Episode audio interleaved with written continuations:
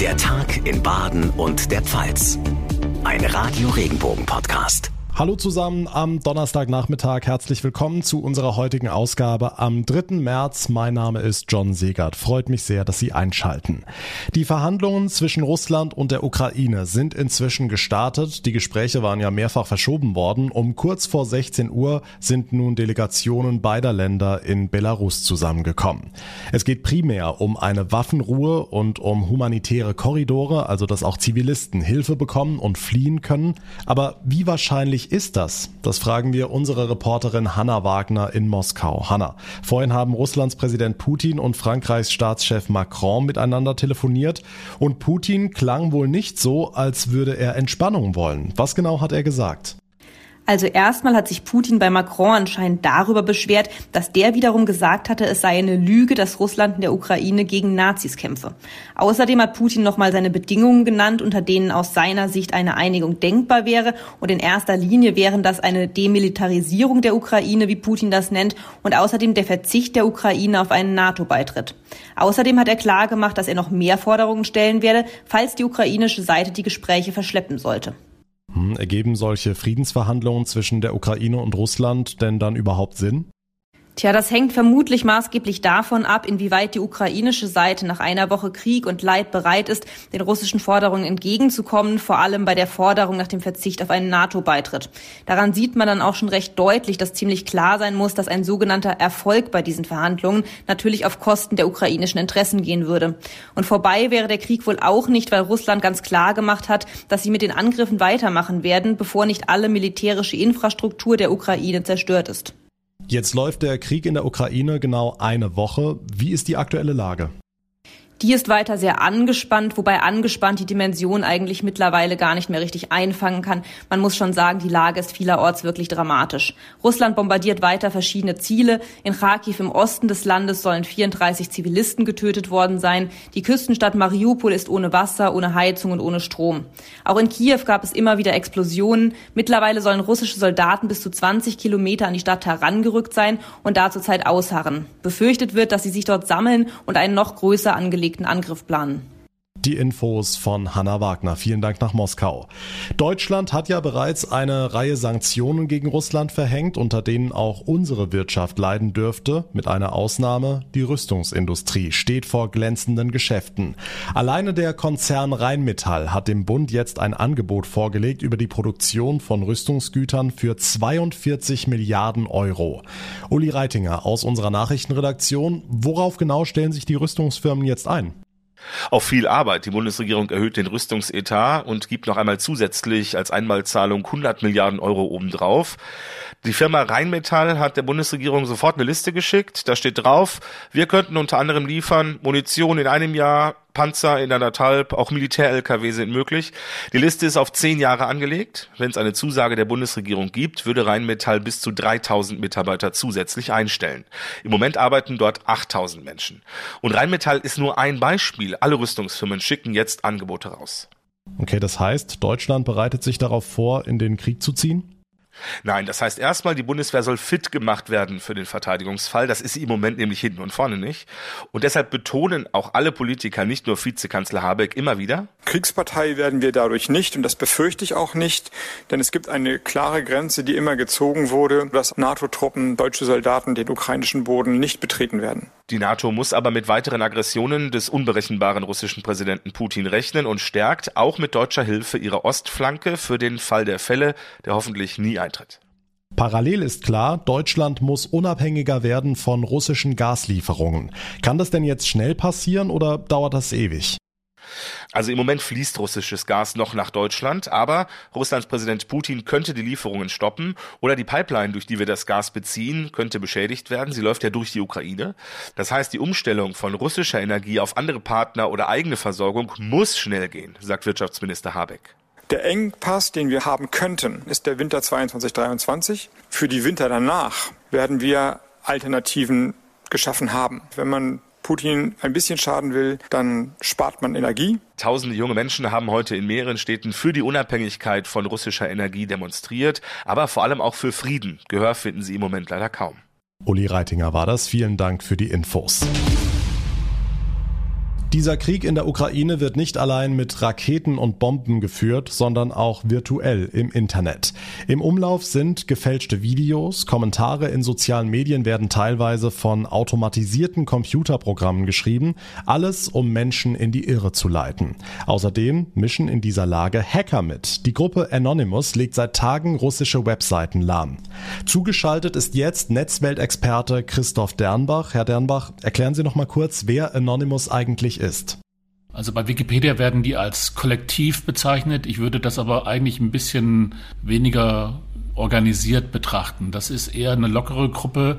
Die Leute, die da mitmachen, sind sehr unterschiedlich. Das sind zum Teil hochrangige Technikexperten und zum Teil sind das aber auch sogenannte Script-Kiddies, die also viel äh, Lust haben, da irgendwie Chaos anzurichten, aber äh, technisch gar nicht so sehr versiert sind.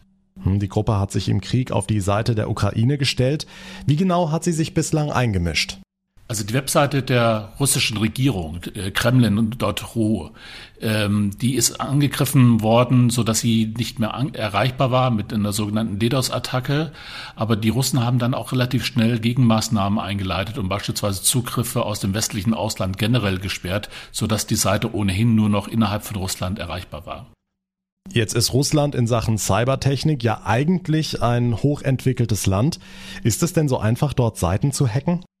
Ja, es ist zum einen hochentwickelt, die haben Spezialisten. Es gibt auch eine sehr aktive kriminelle Szene. Auf der anderen Seite ist Russland aber auch gar nicht so digital, sodass also äh, Angriffe dann vielleicht doch nicht äh, das Alltagsleben zu sehr behindern, weil äh, die russische Bevölkerung gar nicht so sehr im digitalen Leben äh, lebt.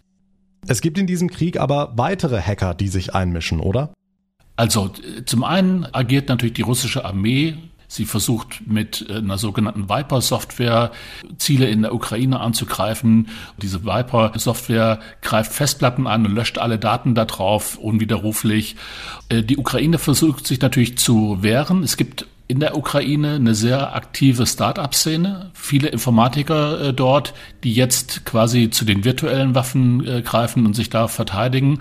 Es gibt aber auch so Aufrufe an äh, Freunde der Ukraine im Ausland, sich daran zu beteiligen. Okay, wie bewerten Sie diese Hackerangriffe? Bringen die was oder sind die vielleicht auch gefährlich?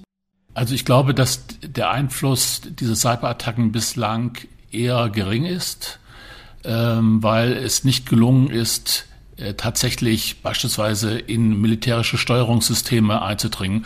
Und spätestens dann wird es auch wirklich äh, sehr gefährlich, wenn man beispielsweise äh, da an einem militärischen Material rumdoktort und gar nicht unbedingt weiß, welche äh, Folgen dann so Aktionen haben. Könnten diese Angriffe denn auch Folgen für uns hier in Deutschland haben? Ja, also ich glaube schon. Es gibt ja Aufrufe hier auch in Deutschland, sich daran zu beteiligen. Da gibt es Webseiten, die man einfach nur öffnen muss, äh, um solche DDoS-Attacken beispielsweise auf die russischen Webseiten äh, zu führen. Das kann man äh, von russischer Seite als einen Kriegsakt auffassen. Dann ist äh, die Wahrscheinlichkeit relativ hoch, dass da auch äh, Rachemaßnahmen eingeleitet äh, werden und die deutsche Infrastruktur ist jetzt vielleicht nicht unbedingt die widerstandsfähigste gegenüber Cyberangriffen. Christoph Dernbach war das Netzweltexperte zum Krieg im Netz, wie Hacker im Ukraine-Krieg mitmischen. Vielen Dank. Und damit zu weiteren wichtigen Meldungen vom Tag zusammengefasst von unseren Regionalreportern. Nachrichten für Rhein-Neckar, den Odenwald und den Kraichgau. Ich bin Francesco Romano. Ob Hygieneartikel, ein Schlafsack oder ganz schlicht eine Powerbank fürs Handy, Menschen brauchen einiges, wenn sie auf der Flucht sind.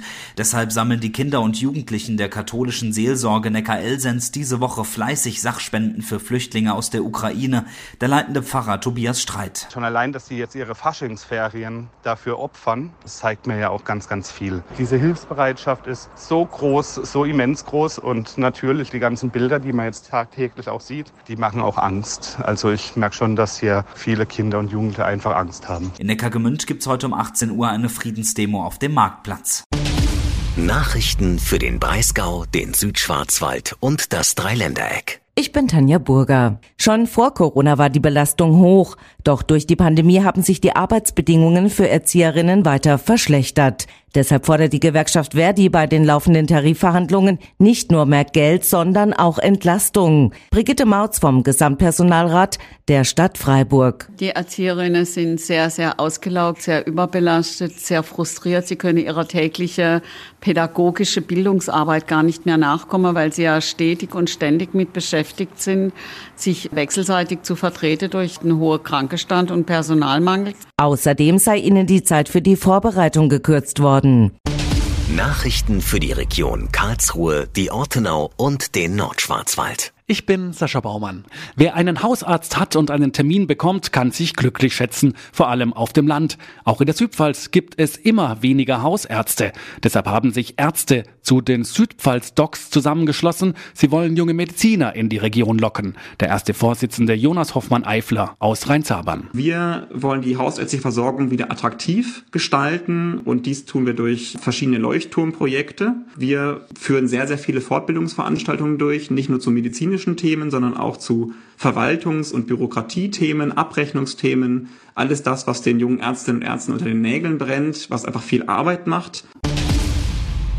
Jubel und Freude in Südbaden. Der Sportclub Freiburg steht im Halbfinale des DFB-Pokals. Quasi in der allerletzten Minute der Verlängerung gelang Roland Salai das entscheidende zweite Tor gegen Bochum.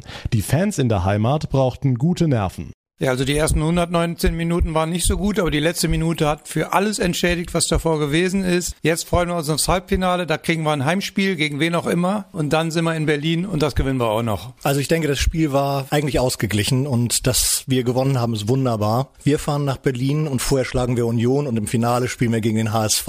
Ja, war ein spannendes Spiel, nicht hochklassig, aber am Ende wunderbar für den SC. Also dann Salai, wie er das Ding äh, nach Hause bringt, war super.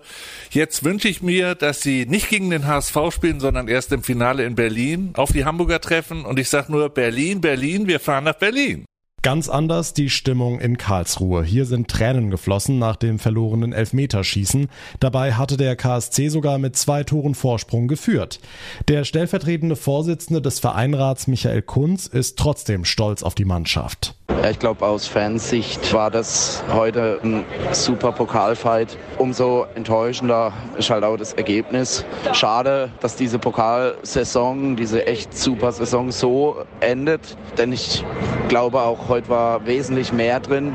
Aber ja, am Ende hätte es nicht sollen sein. Trauer und Jubel lagen also gestern Abend ganz nah beieinander in Baden. Der SC Freiburg blickt jetzt mit Spannung auf die Auslosung am Sonntagabend. Im Rennen um das Finale in Berlin sind noch HSV, Union Berlin und RB Leipzig. Das war der Tag in Baden und der Pfalz für heute. Ich würde mich sehr freuen, wenn Sie uns folgen, uns abonnieren. Das geht auf jeder Podcast-Plattform. Dann verpassen Sie keine Ausgabe unseres Podcasts mehr. Mein Name ist John Segert. Ich bedanke mich ganz herzlich für Ihre Aufmerksamkeit und Ihr Interesse. Wir hören uns dann morgen morgen Nachmittag wieder. Machen Sie es gut, haben Sie einen schönen Abend. Tschüss.